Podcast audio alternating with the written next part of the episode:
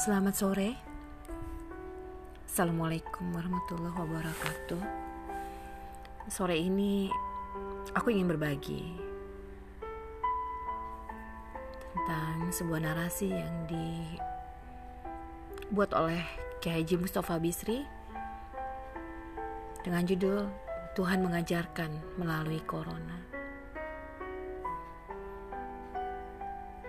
Selamat mendengarkan ya. Vatikan sepi, Yerusalem sunyi, tembok ratapan dipagari, Paskah tak pasti, Ka'bah ditutup, sholat Jumat dirumahkan, umroh batal. Sholat tarawih Ramadan mungkin juga bakal sepi. Corona datang, seolah-olah membawa pesan bahwa ritual itu rapuh, bahwa huru hara atas nama Tuhan itu semu bahwa simbol dan upacara itu banyak yang hanya menjadi topeng dan komoditi dagangan saja.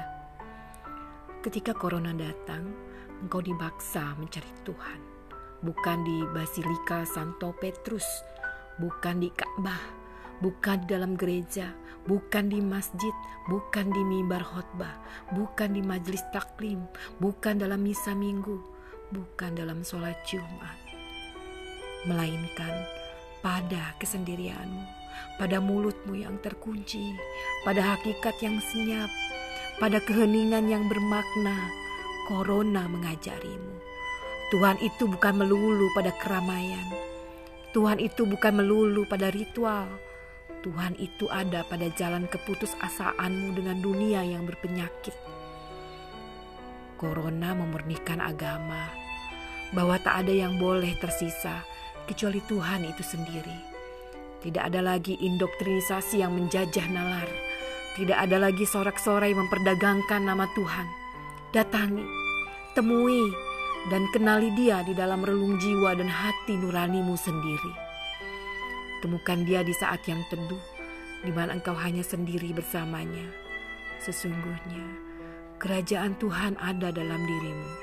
Kolbun mukmin baitullah.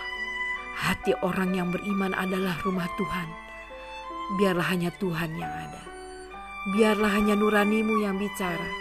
Biarlah para pedagang, makelar, politikus, dan para penjual agama disadarkan oleh Tuhan melalui kejadian ini. Semoga kita bisa belajar dan mengambil hikmah dari kejadian ini. Terima kasih. Semoga selalu menjadi pengingat.